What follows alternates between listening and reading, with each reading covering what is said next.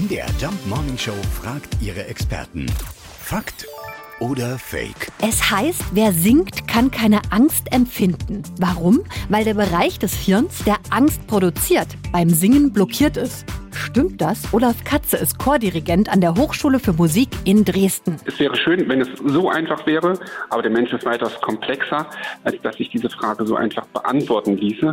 Denn es gibt leider keinen emotionalen Fingerabdruck im Gehirn, der das ganz einfach in diese Beziehung setzen könnte. Wenn ich singe, habe ich keine Angst. Das Singen führt auf der anderen Seite aber natürlich dazu, dass grundsätzlich, und das haben viele Forschungen bewiesen, Glückshormone ausgeschüttet werden. Das ist sicherlich der Grund, warum viele Menschen in den Chor gehen. Und da gehen sie hin, weil sie auch vielleicht für eine Arbeit oder für eine Familie erschöpft, müde, kaputt, frustriert sind.